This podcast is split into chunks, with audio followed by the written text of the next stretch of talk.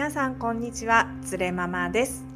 この番組ではちょっとアスペルバーガーでモラハラな夫との生活について、実際に夫婦生活を送る上で私の感じる苦しさや葛藤をそのままお伝えするとともに、その原因について考察し、それを将来につなげるためにどんなことを考えるかをお話ししていくポッドキャストです。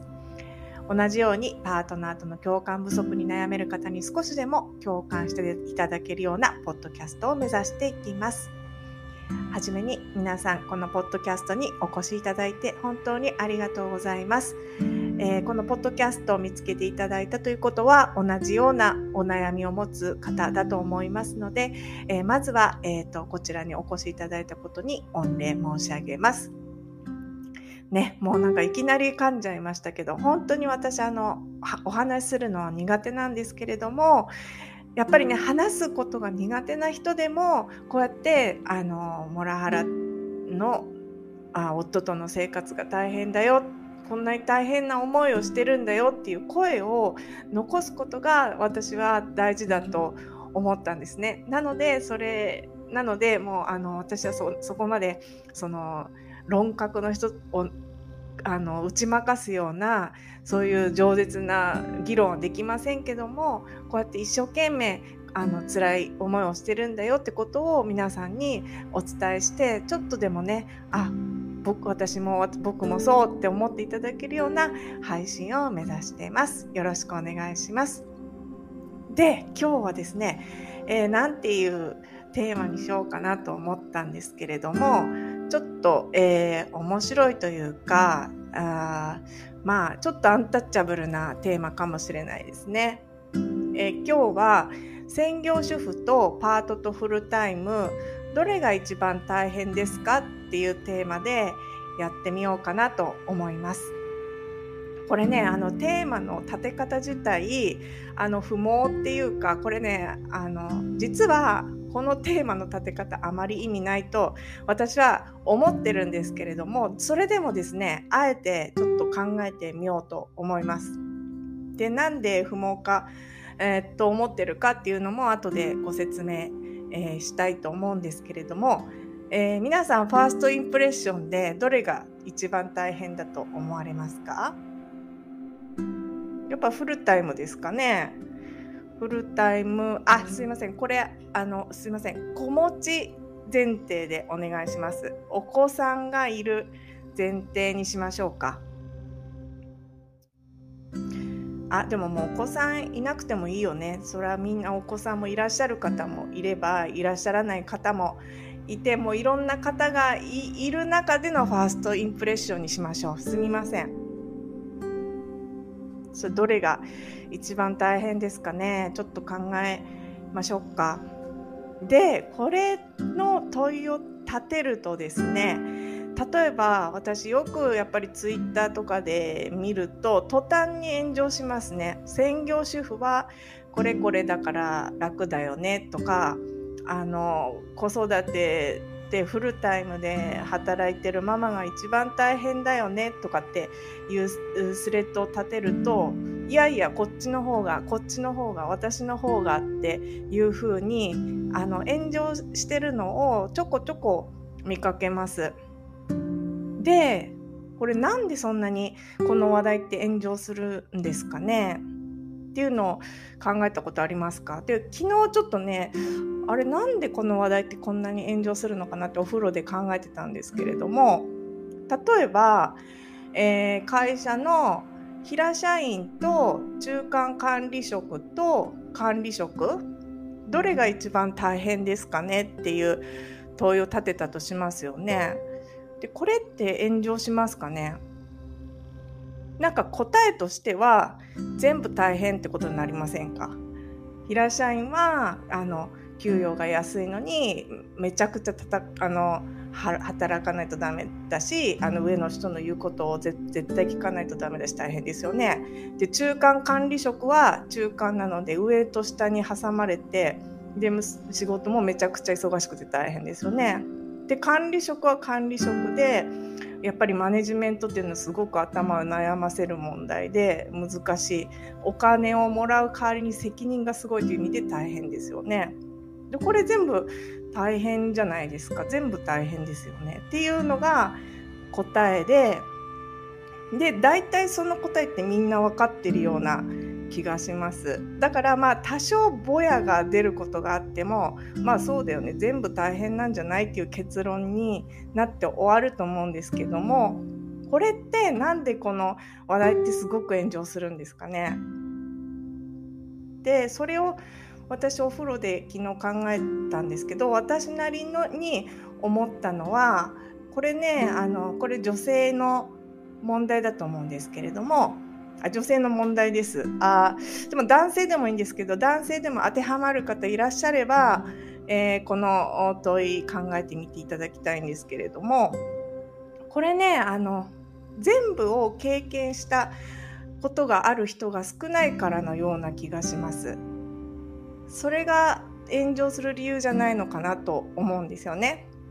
例えば、まあ専業主婦もパートもフルタイムも全部やったことありますよっていう人だったら、まあ、全部の立場をこう多面的に見られるわけですよね。で、ここは楽だったけどここがしんどかったとかで、やっぱり3つ経験した上でこれがやっぱり一番大変だと思うとか、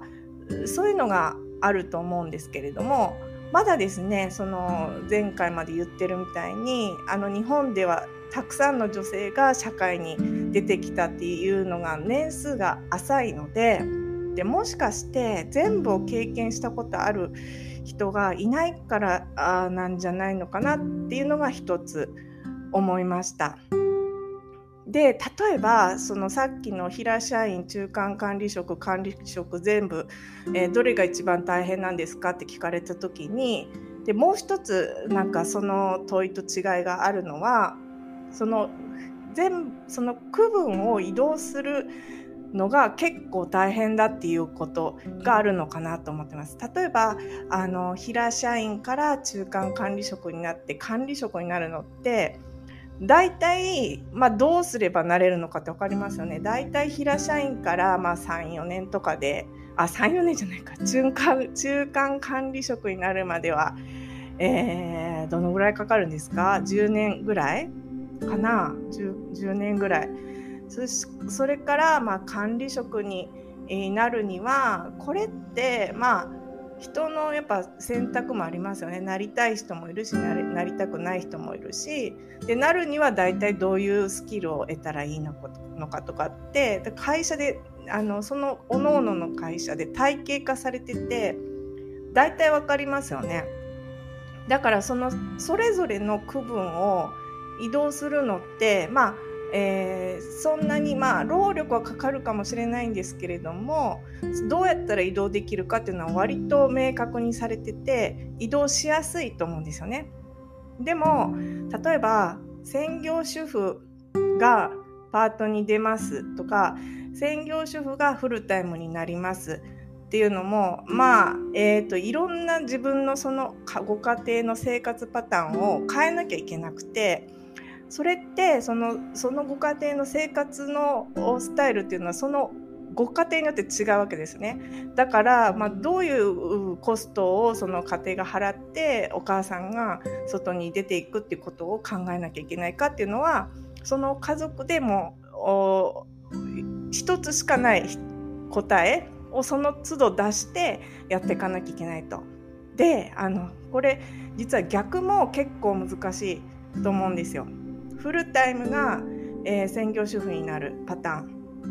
これもですね、もうこれは個人で、どういう風に自分の人生を生きていくかっていう、もうすごい自分の中で問いを立てて、その回答を自分の腹に落とし込んで納得した後じゃないと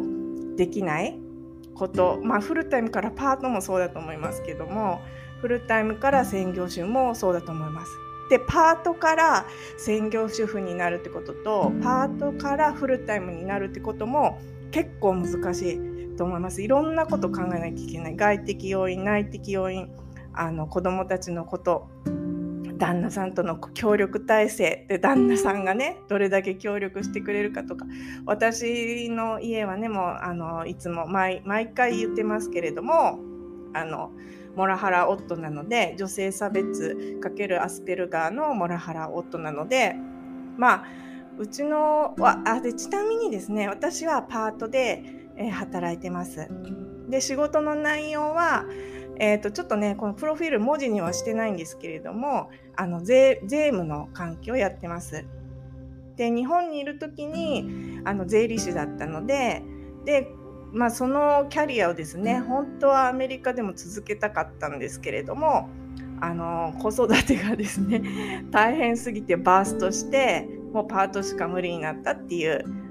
話があるんですけれども、でうちの旦那さんは例えば言ったら自分の家事育児ちゃんとやるんだったら働いていいんじゃないっていう多分ですね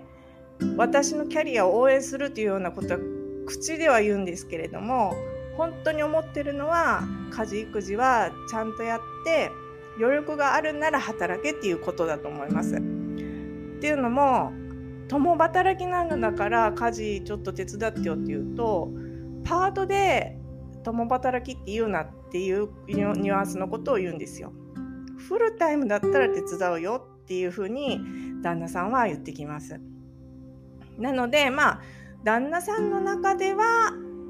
うちの旦那さんが思う、専業主婦パートフルタイムどれが一番大変かっていう問いの中では、フルタイムの人が、大変そうだから、そうなったら僕は手伝うよっていうことなんだと思いますね。っていうのがあると思います。でも私は、さっきその専業主婦とパートとフルタイム内で移動するのが結構大変だってお話をしたんですけども、私もフルタイムを諦めました途中で。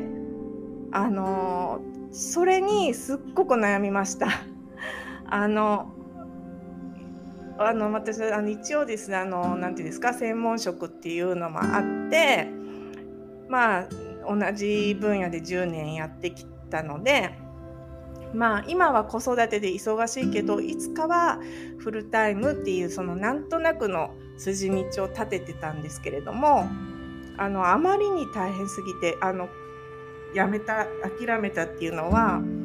その2020年のコロナが発生した時にちょうど上の子が幼稚園で下の子はまだ、3歳だったんですけれども、急に在宅になったわけですよね、旦那さんも私も。でそれをじゃあ2人とも在宅だからお互い手伝ってなんとか乗り切ろうねっていう提案をしたところ、いやいやって俺は在宅になったからって言ってフルタイムであることに変わりはないんだから、パートのお前が全部職場とのやり取りして、時間減らすなりで育児と家事できるように調整してくださいっていうふうに言われたんですね。でうちの旦那さんの特性上、私はそう言われたら意見を通すことはできないので、最初からそういうふうに諦めないですよ。もう泣いてもすっごく抗議して揉めたんですけども、いつものように私の意見は通らなくて、なんとか工面したわけです。アメリカに住んでるので、当然両親の手伝いもないので、でその時はそのコロナだったのでナニーさんとかを雇えるのかなっていうのも分かんなくて、他人をね家に入れるのもちょっとできないかもしれないっていうのもあって、自分のできる範囲でいきなりZoomの授業になってしまった幼稚園生の相手をしながらその仕事をするってこと生活が始まったわけなんですよね。もうそれが大変すぎて、何ヶ月ぐらいかな、多分数ヶ月半年ぐらいやって、もう完全にバーストしたんですよね。これ無理だと思って、今までの人生の中で、どんなに辛いことでも、自分が頑張ればなんとか乗り越えられることっていうのが多かったんですけども、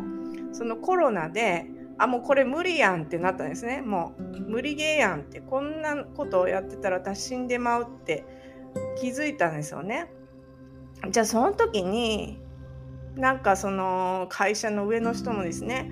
まあキャリアを考えるんだったらこの資格を取らないとダメだよって、アメリカでやっていくんだったらこの資格だよっていうのは言ってて、私も認識してたんですけど、なんかできないなと思って、でその先輩は、まあ、土日に試験勉強したりとかしてたんですけれども、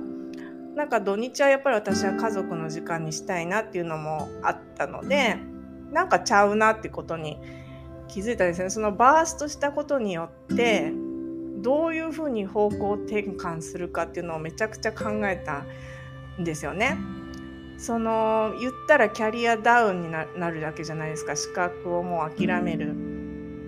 もう大変すぎる、でも子供の時間の方をもう少し割きたいってなると、でそうなった時にどういうふうに自分の立ち位置を自分の中で納得させられるかっていう問題が出ますよね。これはもう今も私も考えていることですね。例えばフルタイムの人だったらその会社内で、まあ、みんなが認めてくれるようなポジションに行けるけど、私はまあパートだからそんなようなポジションはいけないですよね、会社で。じゃあ自分の価値って何なんだろうっていうところに行き着くと思うんですよね。でこれ専業主婦に私がなる場合でも同じことが起こると思います。で専業主婦って皆さんどうして、例えばですね、この問いに対して、専業主婦が一番大変だっていう場合ですね、何が一番大変だと思いますか？でまあ一つはその家事とか育児を、まあ、専門にやる人っていうことだから、まあ、それをそれなりの、なんていうんですか、価値というかレベルまで持っていくってことがまず求められるってことになることですかね。そういう責任がすごいありますよね。であとは家事を専門的にやるってことになるわけですから、家事をやるんですけども、家事ってとにかく無限にありますよね。もう塵一つ落ちてない片付いた部屋にするんだったらもう時間がどれだけあっても足りないと思うんですよっていう問題もあるし、あとですね、まあ、私専業主婦であった時代がですね、何年あるのかな、4年かな、日本で働いてて育休になって、でアメリカに渡米して初めの子供を産んで2人目が生まれるまでなんか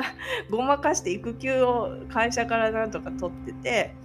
それで働き始めたので、多分3年か4年専業主婦だった時期があります。でなんか専業主婦ってもちろん家事やんない、私も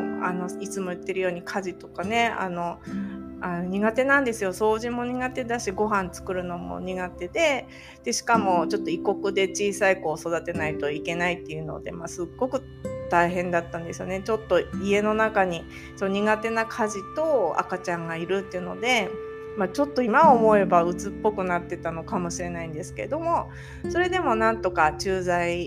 しに来てる日本のママたちと、まあ、ちょっと話して気晴らししたりとかしてなんとかやってたんですけれども、ある時に専業主婦仲間の人が、まあ、ある女性の家で集まりがあるから一緒に行こうみたいなことを言ってくれて、その集まりに子供とあと旦那さんも連れてきてくださいっていうの で旦那さんと一緒に行ったんですよね。そしたらまあ10組ぐらい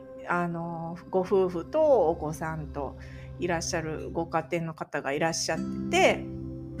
そして自己紹介してくださいっていう風になったんですよ。で自己紹介するときに、例えば旦那さんは何々、まあ、エンジニアでこういうことやってますみたいな、いつから来てますみたいなことを話すんですけれども、なんか私って、いつアメリカに来ましたで、家で子供家事やってますとしか言えなかったんですよね。なんか自分が何者であるかっていうのを自己紹介してくださいって言われた時に、あ、何もないって思ったんですよ、その時に。で、今でもすごい覚えてるんですけれども、なんていうか、あ、もしかして私って子供を育ててるけど自分は何者でもないのかなっていうふうになんか気づいたんですよね。で、なんていうんですかね、専業主婦ってそうやって無限の家事育児の中に入れられてるっていうのもありますけれども、なんか私のイメージはなんかすごい広い海の上に、なんていうか食料とか、生活ができるようなスペースはちゃんとあるような船、それなりの中規模の船を太平洋の真ん中に置かれて、で天気はいいんですよ、嵐とかじゃなくて。でそこにプカプカ、太平洋の真ん中にプカプカ浮いてる。で必要な食料は一応あるけど、なんかそこでプカプカぼうようとした広いところを浮かんでるみたいな。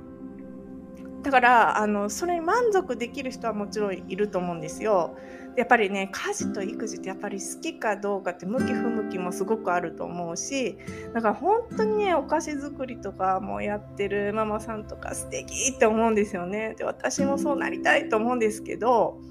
もう向いてなくてとにかく。で育児をやる合間にもやっぱり素敵なお菓子とかね、手編みの帽子とか作っちゃうわけじゃないですか。もう1歳のお子さんがいても2歳のお子さんがいても、すごく育児ももう子供いつもくっついてくるのに、お菓子を作ったり、手編みのものを作ったり手作りのものを作ったりってするお母さんたち、すっごく素敵だなと思って、もそれで私はもうこういうことをやるのが好きだからっていうので自分を確立できてる方っていうのは、ある意味すごく芯が強い方だと思うんですけれども、私はそうじゃなかったので、その本当に広い海の上に何でもあるから好きにしててねって言われて、その船に乗ってプカプカ浮いてる感じ、それでなんか漠然と不安を感じてるような、このままでいいのかなってすごく思ってる、そんな感じのイメージを持ちました。でこれって大変っていう言葉で表していいのかもしれないんですけれども、なんか複雑な思いですよね。なんか自分って何なんだろうって、なかなかその会社に属してたら楽なんですよ。自分はこういう人ですってこう名刺とかあるわけじゃないですか。パートもそこでちょっと働いてますみたいな。やっぱね、一番難しいのかなって。逆にそこで自分を確立できている方っていうのは本当に素晴らしいと思いますっていうようなことですね。で結論として、どれが一番大変だと思いますか？これね、全部大変です。全部大変。でもなんかそう言うと面白くないので、なんでねこれが炎上するかっていうと、でやはり皆さんが全部を経験したことがないってことだと思います。だから今皆さんがいる区分が多分一番大変なんだと思います。なので私はパートの、母親なので、パートが一番大変だって言わせてください。もうなぜ大変かというと、仕事はパートなんですけれども、まるでもう専業主婦とフルタイム、どっちもフルタイムっていうイメージですね。子供を送ったら仕事をして、その後も怒涛の習い事ラッシュで、もう家事育児と仕事をもう2つともフルタイムでやってるようなイメージですね。で例えば、私からですよ、私はその立場にいるから、私はパートが大変だと思うんですけども、フルタイムの人って諦められるじゃないですか。勤務時間が長いので、やっぱ平日の夕方の習い事とかはできないし、あとはもうお手伝いさんを雇っちゃって、もうがっつりもう夜ご飯とかも作ってもらってる人とかもいます。なのでまあ諦めができる